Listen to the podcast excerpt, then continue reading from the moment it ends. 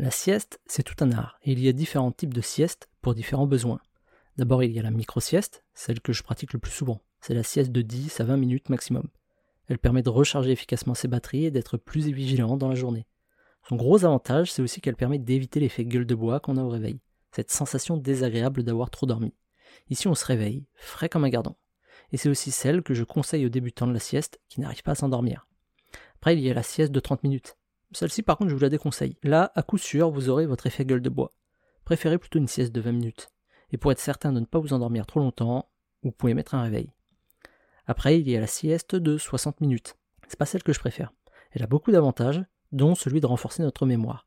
Mais on a tendance à se réveiller toujours un petit peu fatigué, ce qui peut être désagréable, alors que c'est pas le but recherché. Enfin, il y a la bonne grosse sieste, celle de 90 minutes. Elle correspond à un cycle de sommeil complet. Donc c'est de loin la plus efficace si jamais vous avez une nuit un peu courte.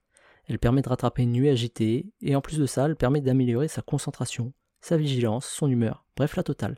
Et le seul inconvénient est qu'il faut réussir à trouver les 90 minutes dans sa journée, ce qui n'est pas toujours le plus évident.